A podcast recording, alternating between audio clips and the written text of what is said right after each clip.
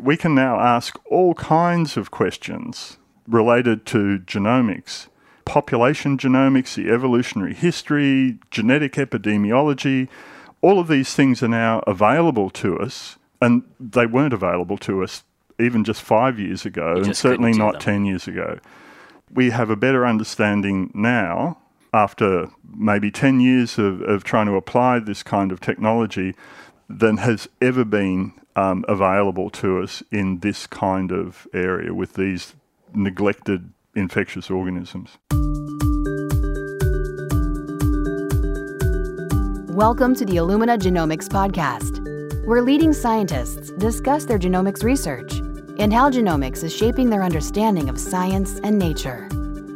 Here's your host, Paul Broman. Well, hello, everyone, and welcome to the Genomics Podcast. And really, thanks a lot for joining me today for episode 44. In today's show, we're talking about an infectious disease that affects as many as 35 million people worldwide. And according to the World Health Organization, or the WHO, an additional 205 million people are further at risk of developing this disease. Now, by comparison, the WHO estimates that about 36 million people are infected by HIV globally. But the disease that we're discussing today is one that you've probably never heard of. It's called onchocerciasis, sometimes called river blindness, and it's one of about 20 neglected tropical diseases. Neglected tropical diseases, or NTDs, are infectious diseases that primarily impact people from the tropical and subtropical countries, primarily in what we call the developing world. Now, they're neglected in the sense that they primarily impact the world's poor, but in terms of numbers, about one sixth of the world's population, more than 1 billion people, currently suffer from an NTD. To talk about onchocerciasis and NTDs, I'm joined by Dr. Warwick Grant. Warwick is professor in the Department of Animal, Plant, and Soil Sciences at La Trobe University in Melbourne, Australia. He's an internationally recognized expert in onchocerciasis research, and he uses genomics technology to better understand mechanisms of drug resistance in this disease. Warwick joined me to discuss how genomics is being used to maximize the impact of treatment for this NTD. So, Warwick Grant, uh, welcome to the Genomics Podcast. I'm looking forward to this conversation today. You know, genomics has been a really transformative technology for a lot of different applications, but a lot of the effort that's been going on has been focused on the developed world. So, this work has been funded primarily by relatively wealthy developed countries, and it's been focused on diseases of the developed world, more or less. Uh, so, the disease burden of the developing world sometimes can get overlooked. And your work in particular focuses on one of those neglected diseases called onchocerciasis, and it's sometimes referred to as river blindness. Can you start off our discussion by describing what is onchocerciasis and what is the impact of this disease on the developing world? Yeah, so onchocerciasis is a disease that's caused by a parasitic nematode in humans, and it's typical of a lot of the uh, so-called neglected diseases, most most of which, not all of which, but most of which are in fact parasitic diseases, things like malaria is a protozoal parasite, and then there's a range of nematode parasite uh, diseases, and onchocerciasis was considered by the World Health Organization to be, if not the most serious of those, then certainly one of the most serious. The name river blindness, which is the common name for onchocerciasis, refers to the fact that this disease is actually transmitted by uh, a biting fly that breeds in fast flowing rivers. And so in sub Saharan Africa, where more than 99% of the burden of disease occurs, you have a really unfortunate situation where in many parts of sub Saharan Africa, the best arable land for subsistence farming is close to rivers. But if the farmers want to be close to water, they expose themselves to the risk of disease. The best estimates, um, based on mapping of disease burden across Africa, suggest that there's something like 30 to 35 million people who are currently infected, in, uh, slightly in excess of another 200 million who are at risk of infection. Across uh, all of sub Saharan Africa, as far south as about Namibia or so. So it's this big swathe down the west coast of Africa, across Central Africa, and in, into East Africa. These are really massive numbers. Um, how have the developing countries handled onchocerciasis in the past? And kind of describe how that has transitioned to the status today. I mean, how is river blindness treated today, and how effective are these medications overall? So, this Parasitic diseases are quite different to infectious diseases caused by, say, viruses or, or bacteria. The, the causative organisms are often very long lived. So, for example, an adult river blindness or onchocerciasis worm, the, the name, name of the worms is Onchocerca volvulus, they'll live for about 12 to 15 years. In the same individual? Yes. And in order to get a new generation, so for the numbers of parasites to, to increase, those adult worms produce lots of little baby worms, but those baby worms have to then be taken up by the black fly when it feeds on a person, takes a blood meal, and it swallows some of the little baby worms that are crawling around under the skin of the infected person. And then the fly transmits those to the next person that bites. And so, unlike a bacterial disease, say, where you might get infected and then the bacterial numbers propagate within the individual, what we're really talking about here is a population of parasites where, in order for a new generation to occur, there has to be a transmission event between, between people. So, the actual disease state isn't actually caused by the adult parasites. They sit there in big lumpy nodules under the skin, producing thousands of little babies every day. And it's those babies crawling around in the skin and also through the cornea of the eye that cause the pathology. So the pathology is a severe skin disease that's maddeningly itchy and eventually, in, in maybe 5% or so of cases, particularly in the, the dry savanna parts of Africa, that migration of those little baby worms through the cornea of the eye will eventually lead to inflammation of the cornea that then results in scarring and, and hence irreversible blindness that cannot be treated.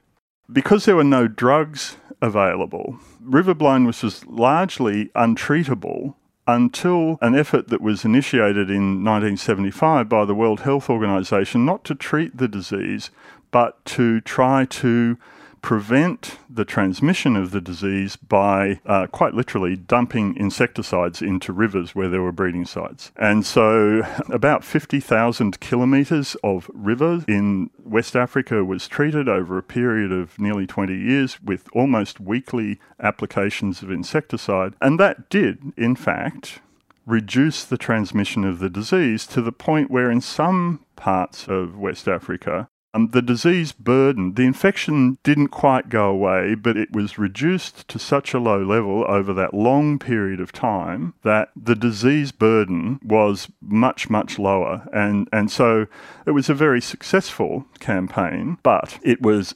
unbelievably expensive, and it came with um, a heavy environmental cost I as well, imagine. of course. So Yeah. it, it was never going to be sustainable in the long term, but it was a demonstration that that coordinated action could bring about significant change in what had always been regarded as one of the most intractable of these neglected diseases. Then in 1987, uh, there was a, a drug that had been already registered for veterinary use that was the first member of a new class of anti parasite drugs that are called macrocyclic lactones. And this drug was called ivermectin. And it's, it's no exaggeration to say this completely transformed the treatment of river blindness. Because this drug it does not kill the adult worms but it does two really really important things. First of all it does kill all the baby worms in the skin. And so it's the baby worms that cause disease and so you take ivermectin and the baby worms all die and so the progression of the disease stops. That offered protection to people not from so much from the infection itself, but from the consequences of infection. The other thing that's fairly obvious, if you think about it for a moment, with the way that the parasites are transmitted, the transmission depends on the presence of those baby worms in the skin. So the drug, ivermectin, removes the baby worms from the skin. So, in principle, it can stop transmission. And the third feature of ivermectin treatment that is still, unfortunately, somewhat deeply mysterious. Parasitologists really do not understand how the drug does this. It appears to act as a contraceptive. So you take the drug, and the baby worms all disappear from your skin, but then the adult worms, which are, which are not harmed directly by the drug, they don't begin producing more baby worms for several months. And so the upshot is that you only really need to take ivermectin once a year. Wow. So, from the late 1980s onwards, there was a transition away from vector control, uh, away from putting all those insecticides in the rivers, into the widespread use through mass drug administration campaigns of ivermectin. So that today we're talking about getting up towards 150 to 200 million doses of ivermectin being distributed throughout Africa every year. Wow. Uh, and all of that drug is donated. That's great. And so that has completely transformed the, the control of river blindness and has been so effective that in 2012, the decision was made by the control campaign authorities. It was a, an organization called the African Program for Onchocerciasis Control that operated in 19 African countries. The decision was made to change the goal from merely controlling the disease to actually eliminating the disease. And elimination of disease has been achieved in some parts of Africa. Transmission has now apparently been permanently interrupted. That history of treatment has been, I think, you know, almost unprecedented. It, it's almost like the advent of penicillin revolutionizing the treatment of bacterial infections. Or vaccines. Oh, yeah, yeah. You compared uh, ivermectin with penicillin for treating bacterial infections. And you also said that these individuals that are infected with the nematode, they need to be treated at least once a year for a long time. As you know, for bacteria, you know, the more you treat these bacteria, the more you develop resistance to the particular antibiotic you're using. Recently, you published an article in PLOS uh, Neglected Tropical Diseases. So, in this study, which is really interesting, you're kind of approaching this question of how continuous exposure to ivermectin impacts the, the nematode and its sensitivity to that drug. Can you sort of set this study up for us? Why did you do the study, and what were some of the things that you found? by the early 2000s, we're talking in, in some parts of West Africa, particularly in countries like Ghana and so on, upwards of 15 years of ivermectin use. And in general, the use of ivermectin had done just what I'd said. It had reduced the prevalence of the disease, it had interrupted transmission, but there were a small number of foci of transmission that seemed to not only persist despite a long history of ivermectin treatment, but where there was there was mounting evidence that that actually the situation was going into reverse, that the decline in, in parasite burdens was no longer declining, but had certainly leveled off and may even be beginning to increase. And so, uh, led by a, a, Ghanaian physician who unfortunately is, is no longer with us, Dr. Kwabla Awadzi, a number of very carefully controlled clinical studies were done to carefully test the efficacy of ivermectin in these apparent treatment failure communities. And what Dr. Awadzi showed very clearly was that, yes, indeed, as any bacteriologist would predict, you use a single drug for a long period of time and eventually resistance will arise. And we're not quite sure whether we should call it resistance, but it's certainly what you would call a suboptimal response. The WHO approached me and a number of other people and said, Well, we think we might have a problem here. Could you use some of the tools that you've been using in these veterinary nematodes to investigate this in parasitic nematodes and in particular in, in river blindness. Up to that point, a lot of work on the evolution of drug resistance in parasitic nematodes had relied on, on detailed knowledge of, of mechanism of action. And so you could kind of guess what the mechanism of resistance might be by looking at the mechanism of action.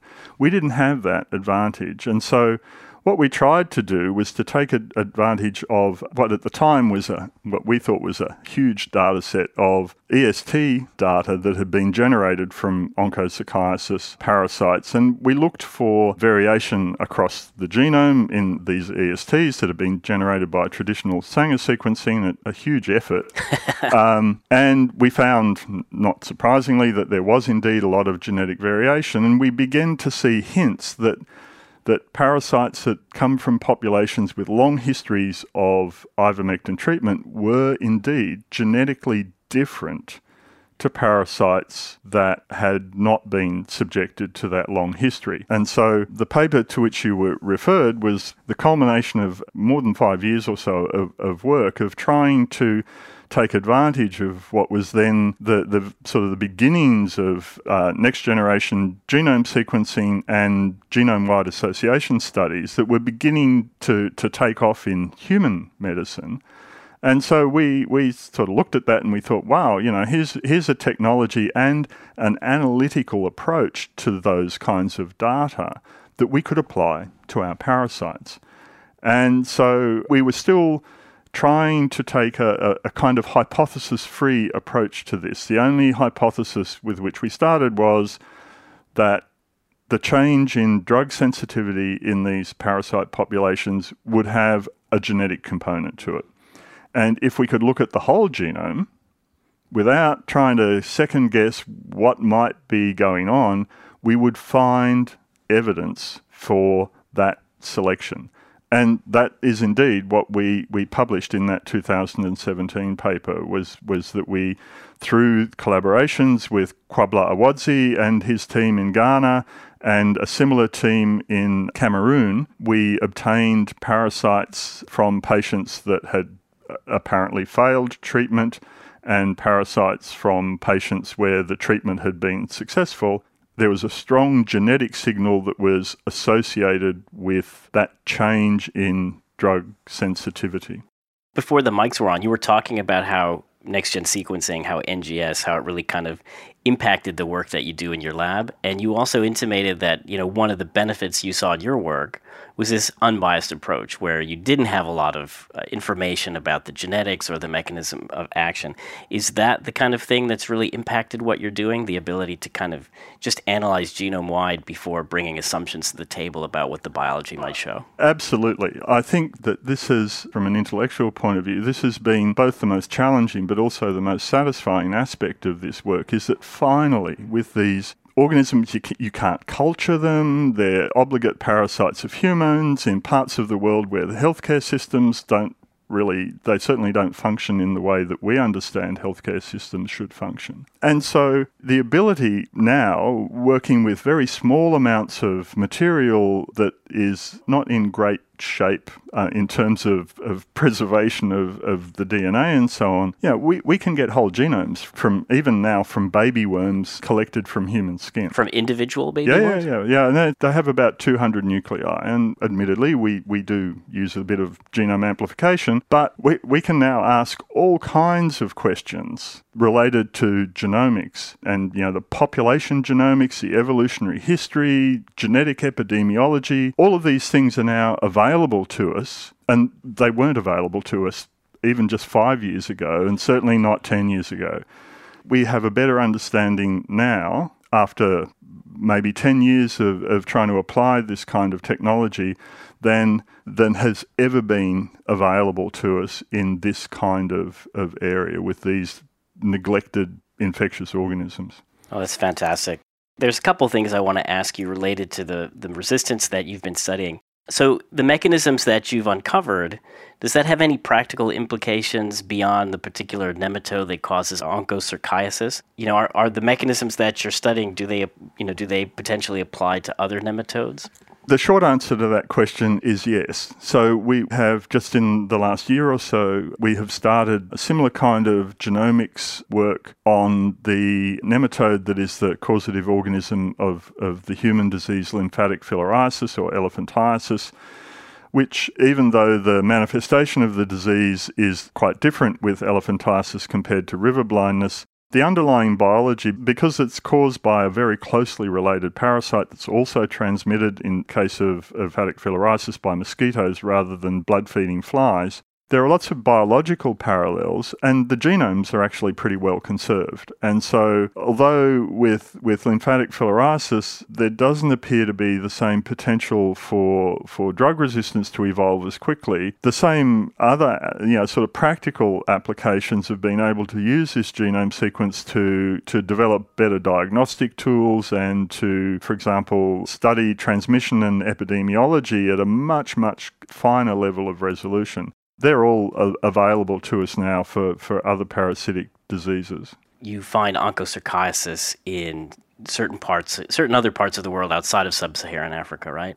And you know this black fly, the vector for it, it doesn't only exist in sub-Saharan Africa, right? Yeah. So with the kind of climate pressures that the planet is undergoing with climate change, we're starting to see movement of pathogens into areas that we haven't seen before. Does the developed world have anything to to fear from onchocerciasis? For onchocerciasis, probably not. However, ha- having said that, the related disease that I've mentioned a couple of times, lymphatic filariasis, which is transmitted by mosquitoes, there is very, very clearly the potential for lymphatic fil- filariasis to spread into parts of the world where it does not currently exist. And in fact, there's from, from genome sequencing, we can now track the global transmission of these parasite diseases. And it's really clear that lymphatic filariasis spread out of Southeast Asia into Africa and all through the Pacific about three to 5,000 years ago as uh, longer range seafaring trading got going from East Asia. So, again, you know, all of that movement of people and the presence of mosquitoes all over the place capable of transmitting the disease, the disease lymphatic filariasis is now global, um, whereas on- onchocerciasis is still pretty much restricted to Africa, and it's it's it's most likely going to stay there. What does the future look like in terms of applying genomics analysis to understanding disease burden in neglected diseases but also in looking at these types of parasitic diseases. What does the future hold? What kinds of technologies are you expecting over the next five to 10 years? Well, what my research group is working toward with partners in, in Africa is to try to develop some diagnostic platforms now that are based on genetic technologies. Maybe not trying to establish next generation sequencing in sub Saharan Africa, that might be a bit of a bridge too far. But certainly, the much greater understanding that we now have from work with technologies like next generation sequencing that knowledge is only going to expand and with, with increasing rapidity. And so, what we're trying to do now is to find ways of trying to develop diagnostic platforms based on that genetic information about the, the, the agents that cause these disease that are suitable for application in, in developing uh, countries. And so, I'm actually pretty optimistic. I, I think that e- even, you know, very modest investment in this area, and especially if some of the, the, the, tech companies that are developing these kinds of platforms for diagnosis of genetic based diagnosis in the developed world were able to give those of us who are interested in neglected disease in the developing world a bit of a, a hand with the, the technology platforms. I'm really confident that we can make a, a, a big impact and and that goal, for example, of elimination of of river blindness from sub Saharan Africa might become a little bit easier to reach than it appears to be at the moment. At the moment, it's a, it's a 50 50, but um, with better diagnostic tools, based on the kind of information we have now, I think we can make that more like a you know 70-30 proposition than a 50-50 proposition. And and that would be a really satisfying thing to, to be able to contribute to. Warwick. That's a wonderful vision for the future, a really hopeful vision. This has been a fantastically interesting discussion, and I think the work that you're doing is, is really important. And thank you for joining us on the Illumina Genomics podcast. Well, thank you. I'm very happy to have had the opportunity. Next generation sequencing, or NGS, has enabled scientists to better understand diseases of the developed world. But NGS technology now has the potential to transform our understanding of neglected tropical diseases as well. The unbiased nature of NGS and genomics technologies in general are really well suited to studying challenging organisms in the context of challenging healthcare systems. And genomics holds the promise of maximizing the impact of drug treatment for onchocerciasis. Hey, if you like today's show, subscribe to our podcast on Apple Podcasts or anywhere you get podcasts. You can also listen to our show from Siri, Alexa, or your Google Assistant. Just say, play the Illumina Genomics podcast. Join me next time when I'll be talking with Dr. Shalin Naik of the Walter and Eliza Hall Institute at the University of Melbourne. We'll be discussing his use of single cell genomics to better understand immune system development and function right here on the Illumina Genomics podcast.